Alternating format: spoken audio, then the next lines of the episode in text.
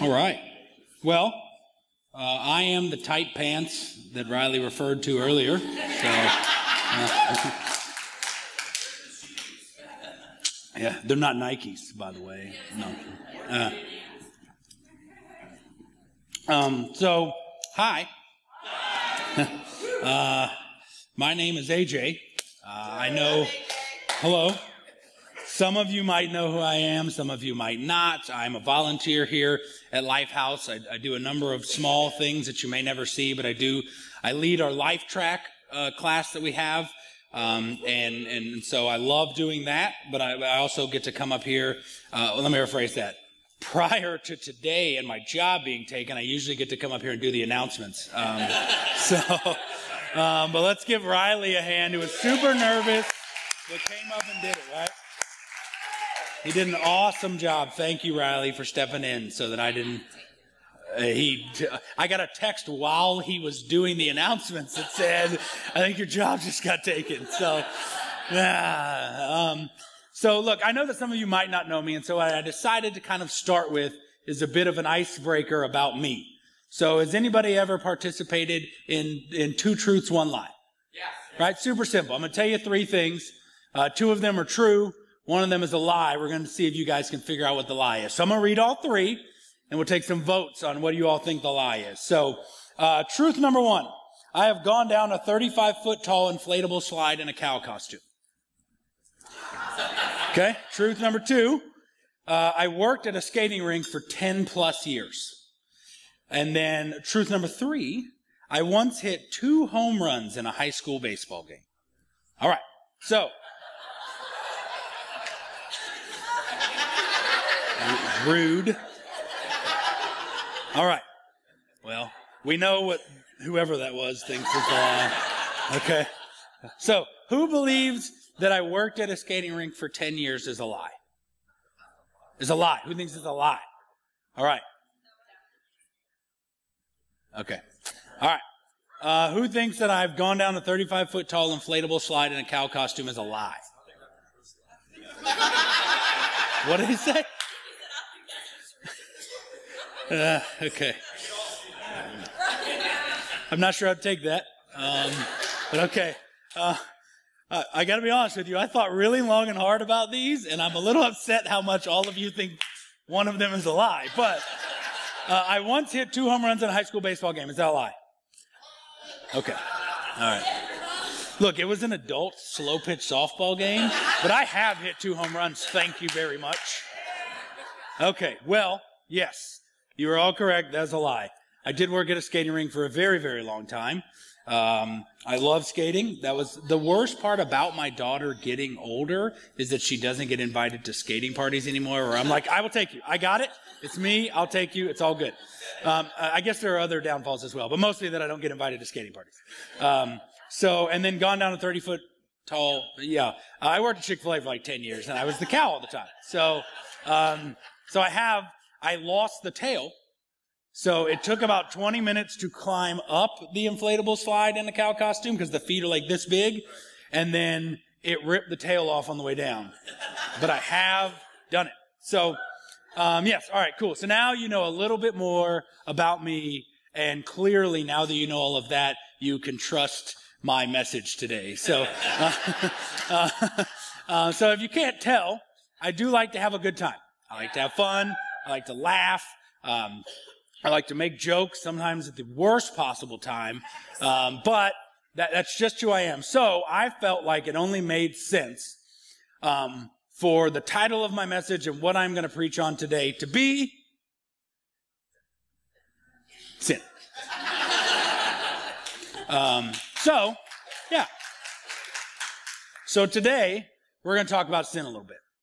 Uh, you know, I, I, will tell you this. Um, I, I, started kind of digging into sin a couple of weeks ago. I, you know, God really laid um, digging into sin, not necessarily sin on my heart, but um, but but he, you know, he he did point out how much I was poorly focused on sin and how much sin was actually not necessarily that I was sinning a lot, but my focus on sin was wrong and it was ruining my relationship with Jesus, right? And it was ruining what a relationship with Jesus is supposed to look like. And so, you know, sin is this uh, little big church word that we love to say, but we don't really like to talk about. And so, um, you know, today, I, look, for some of you, I'm not going to tell you anything new, right? For some of you, I, I, may tell you something you don't like. I, I, don't know. Or if you disagree with it, you, you go ahead and D-R-E-W at lifehouse.info. Send me an email and we'll talk about it, right? But, but look, th- this, over the last couple of weeks, as I have spent time with God and in scripture, mostly in Romans, you're going to find out today, um, and even just talking to other people, um, these, these are sort of where God led me on sin and where I was on sin and where I should be on sin. And so, although this is a message about sin, my hope would be that when you leave here, that, that yes, maybe there are people here that are, that are going to be convicted about sin in their life. But mostly, I, I want you to leave here not allowing sin to ruin the relationship that you have with Jesus and what you can do to combat that and, and, and be against that. And so, um, again, sin. Uh, I, I, started off my kind of sin journey. It sounds weird saying that, um, but by asking people what is sin, and I got a number of different answers. And usually, I would then try and be like, no, no, no, but like, you don't understand what my question is. I need to know what is sin. Go. And and it was a different answer for everyone, right? Not not like vastly different, right? But but that answer, I, I believe, looks different for everyone. So for me, the answer that I came to in seeking this is that sin is separation and rejection of God in a world that He created.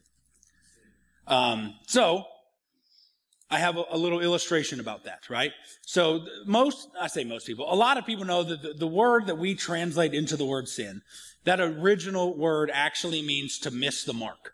It's all it means. So um, I have this beautiful target that my wife drew for me. She's upset that the bullseye's off center, but don't tell her I said that. Okay. All right. I think it looks great. You can't even tell from up here, right? And then I have this highly skilled weapon that I took from Winner's Choice at my work.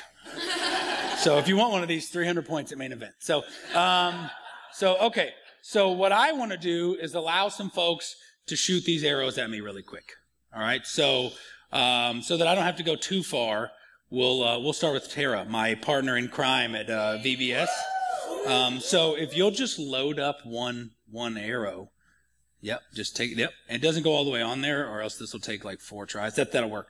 And then what I want you to do, oh my goodness, okay, uh, as I want you, no, I need you to, I need you to hit the target. Where'd she hit? Could, some, where? Right there? That's probably fair. That's probably fair. Okay, so like here? No, no, no. Hello, it was like right here. No. That's what we tell ourselves about our sin. You know what I'm saying? No? Okay. All right. Where? Right here? Okay. All right. All right. Yeah, give it to Riley if he thinks he could do better then. All right.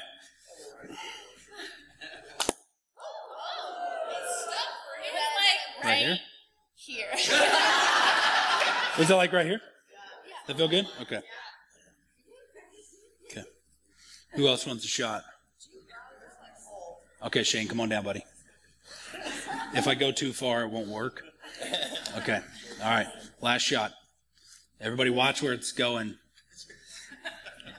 I feel like you're a marksman. I can back up some. Try again, try again, try again, try again, try again, try again. Try again. It's okay.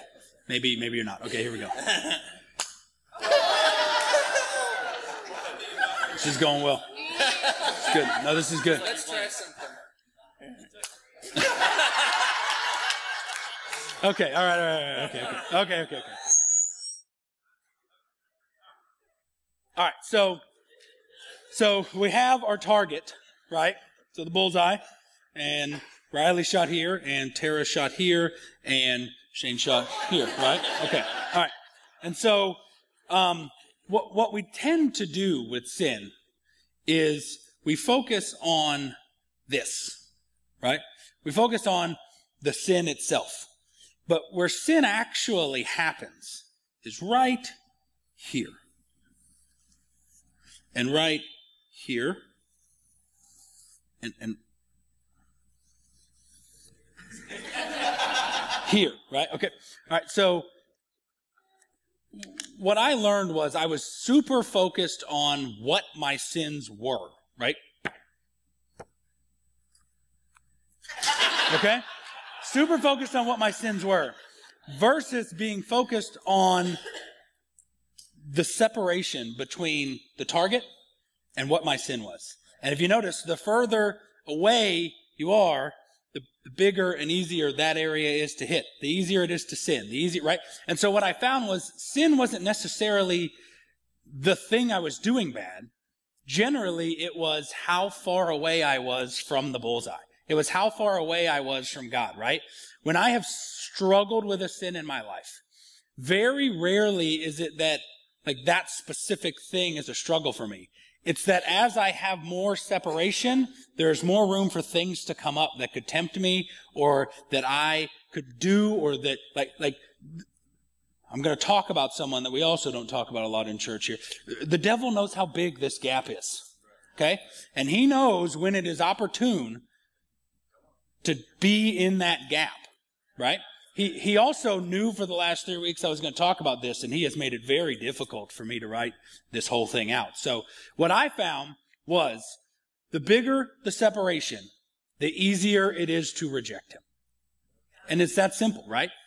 I'm done. That was it. Good. No.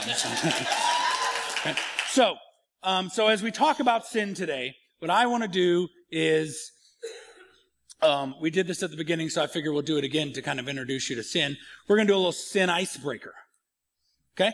So we are going to do two truths and one lie that I have discovered about sin through this journey that I've had over the last couple of weeks. So again, this will not be like an all encompassing thing, but for me, as someone who struggled with sin, these are the things that God showed me inside of that struggle as I, as I worked through that. So, sound good? Two truths, one lie about sin. Here we go. Truth number one. Uh, sin is a death sentence. Pretty, pretty standard, right? Like we've all, almost all heard Romans 6.23, for the wages of sin is death, right? We've heard this, right? But I think what happens is when we hear that sin is a death sentence, right?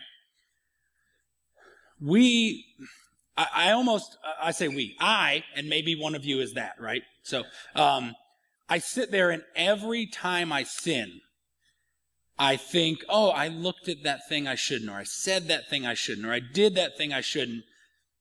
God is going to strike me down dead right now. Right? I mean, that, that's just like, it, it just, I, I think it and I overthink, eh, right? And, and what I think people need to understand is yes, yes, the wages of sin is death.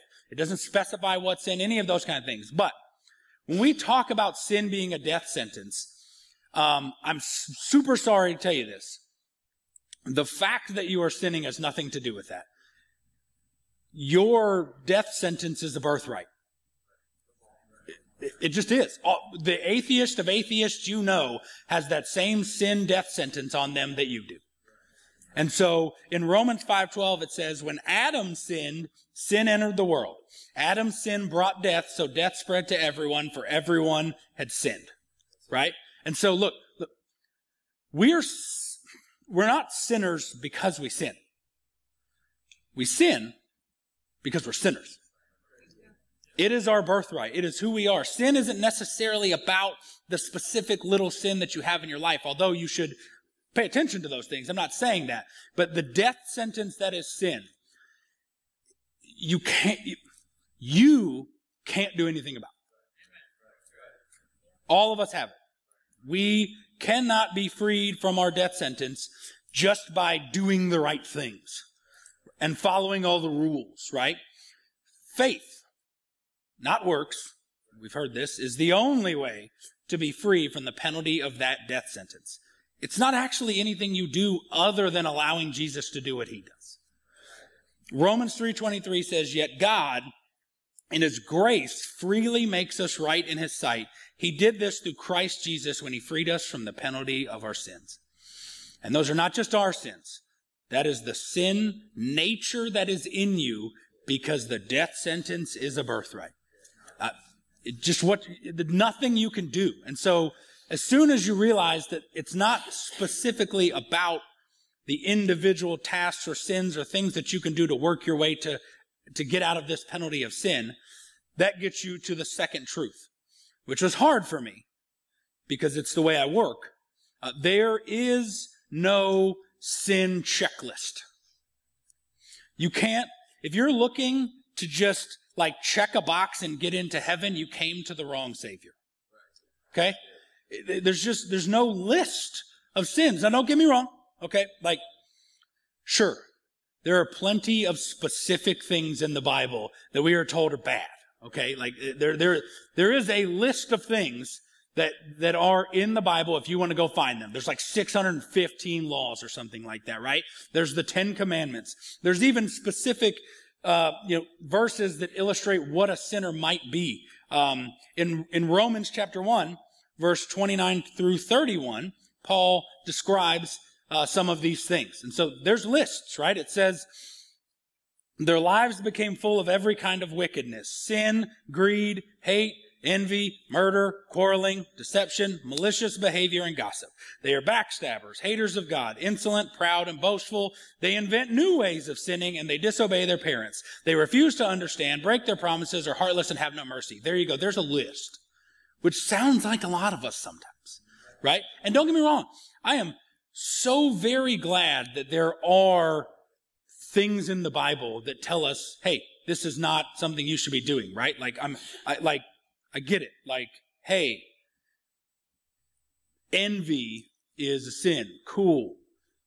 But clearly, he's jealous of my pink shoes. So did he just sin? Right? You know, so, so uh, again, there is this list, but, but if you're looking for a specific checklist every single day to wake up to and to go through, something like that, or even something like, uh, from a Bible perspective, the law itself can actually reveal sin in your life and give the devil the power to tempt you with it.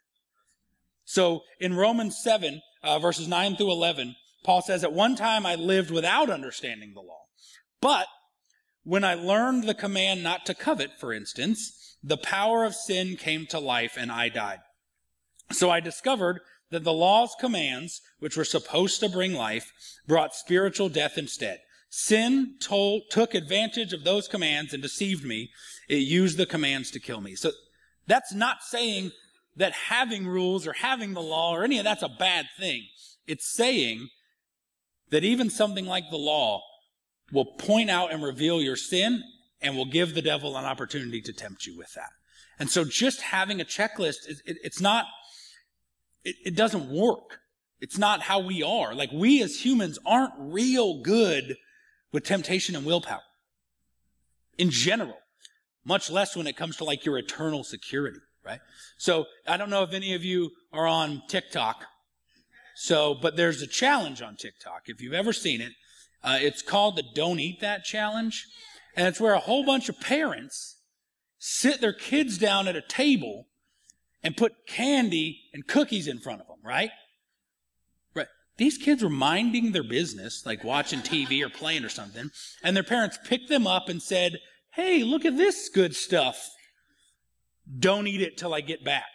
And then they walk out of the room filming their child, like tempted to eat this candy, and but then they don't want to, but then they kind of do, and sometimes there's two, and the other one will try and help, and eventually they eat the candy, and then the parent comes back in, and it's like, oh, did you do it? And they're all excited for him, and they get lots of views and all that kind of stuff, right? But it's a perfect illustration of the fact that these children, before they ever know what it is, aren't very good at temptation and willpower, right? It, and so when you want a checklist for your sin, that, that is not what leads to where you should be trying to go as a believer, right? You, you're, the Bible teaches that being a Christian makes you obedient, not that being obedient makes you a Christian, right? And so as your relationship with Jesus grows, as you close that separation, that gap between you and God, Your desire to do the right things will also grow. And your ability to know what those things are will also grow. And they're different for everyone. Now, I get it. There are some straight up similarities, right?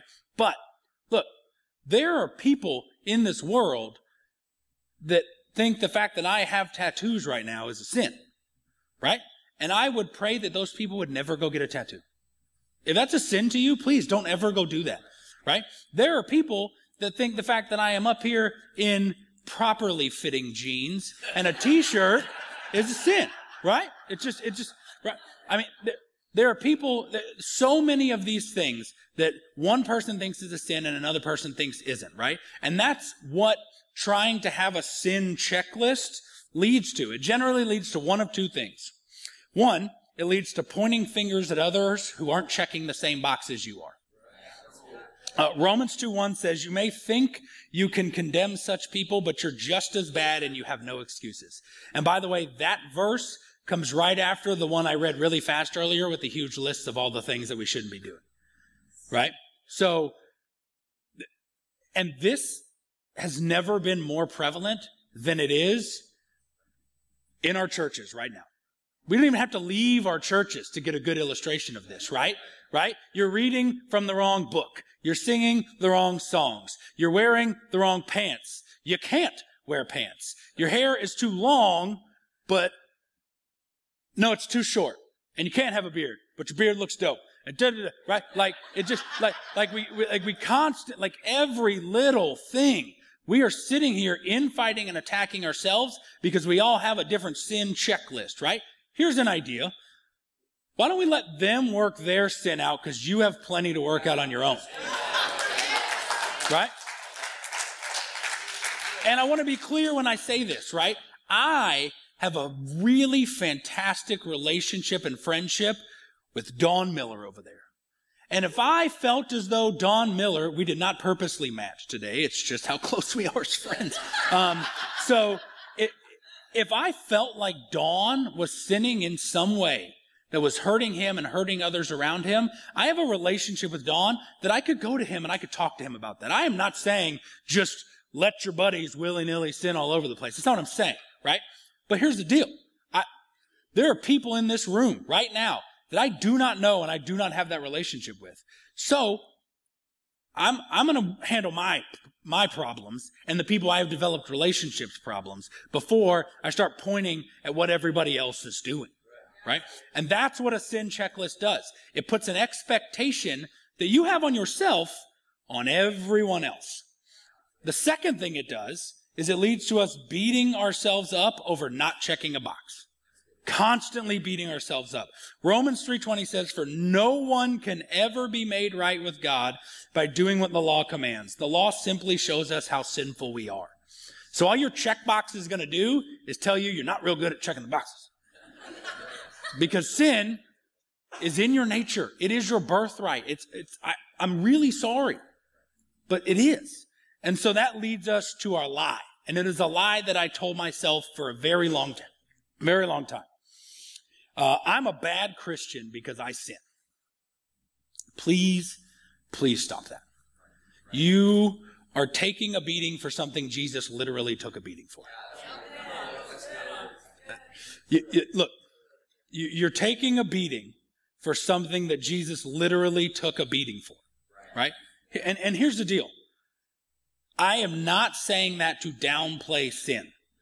If you sin or you have sin in your life, which like I said, looks different for everyone. Look, I'll give, I will literally stand up here and tell you some sins of mine that may mean nothing to the rest of you, right? Okay. If you haven't noticed, your boy's lost some weight. Um, and that is because sitting right there, God told me that the size I was was a sin because it was getting in the way of my worship. Because all I was worried about was what I looked like or how my shirt fit or so I was doing this the whole time and then mm, instead, right? So I, I'm losing weight. That's not for everybody. That's okay. I'm not saying you have to do that. I am saying that if God tells you that, put the cheeseburger down, right? But I'm not saying it's not for everybody. It's just not for everybody, right? Another thing, sometimes for me, I have to go into my phone and delete all social media. right? Especially when I'm trying to prepare a message, but all I can watch is TikTok, right? Now, don't get me wrong, gave me a great illustration, but I had to delete that thing. I had to, not all the time. I don't think that something like that is always leading me into sin, but there are times in my life it is, and I should be willing to take that battle and doop, doop, doop, right? Take it out of my life. So, but here's the deal. Those are two things that there's people in here that do not battle with. My wife doesn't battle with those things, right? Because she's beautiful, right? And she's barely on social media. So she has, those are not problems for her. So there are different things for every person that, that are sinning and that we're going to beat ourselves up about. So, but here's the thing about sin. The feeling of guilt when you sin is okay. It, it means that the Spirit is working in your life. It means like, you're going to sin. It's going to happen. We've covered that. I think we're all clear on that. So the guilt you feel when you sin means the Spirit is working in your life. However, if you choose to live in the guilt and the shame that comes from that, you're then saying that the work of Jesus wasn't enough. So it is it is it is a the guilt you feel when you sin is a sign that Jesus is working in your life. The shame that you choose to live in is a sign that the work he did is not enough. And so what we tend to do, and those are two words we like to use synonymously with one another, this guilt and this shame thing, but they are two vastly different things. That's why the guilt is okay, the shame maybe not. And the best way that I can tell you this is when, when you sin, guilt, guilt tells you you made a mistake. That's okay. You made a mistake. Shame tells you you are a mistake. And, and none of us are a mistake. So, sin. Sin is a war against ourselves, our nature, who we are, our birthright. It is a war against ourselves. And although every single one of us will lose a battle here and there, the victory is already decided when you say yes to Jesus.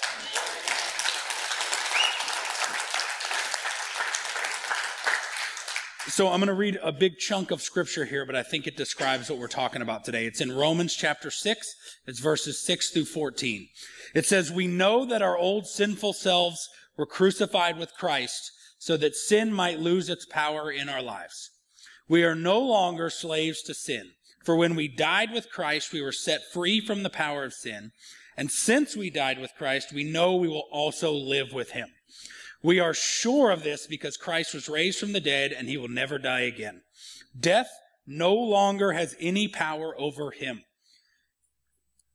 He dies once to break the power of sin, but now that he lives, he lives for the glory of God. So you also should consider yourselves to be dead to the power of sin and alive to God through Christ Jesus.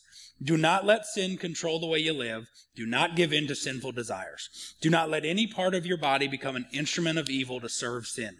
Instead, give yourselves completely to God, for you are dead, but now you have new life.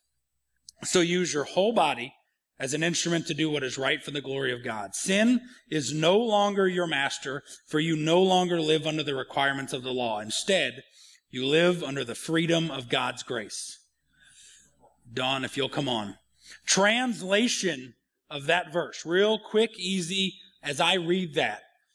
Once you put your faith in Jesus Christ, you become the aggressor towards your sin. It isn't gone, but it loses its power. And so you are no longer identified by your sin, but by your Savior. So, as we kind of wrap up today, and, and Don plays a song for us, um, I want to encourage everybody in here to be the aggressor, to eh, fight and to battle against the things that you know are sin in your life, against the separation that you have from God, and understand that while he plays this song, if something came specifically to you and you need to come forward and fight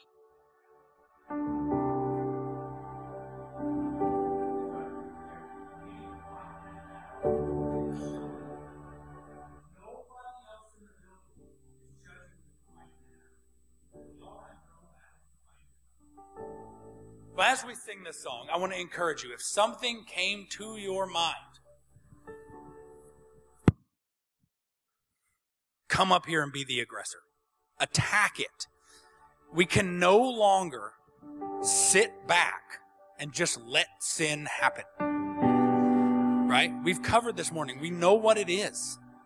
It, it is separation, it is rejection. And that looks different in everybody's life. And that is okay because it also is in everybody's life.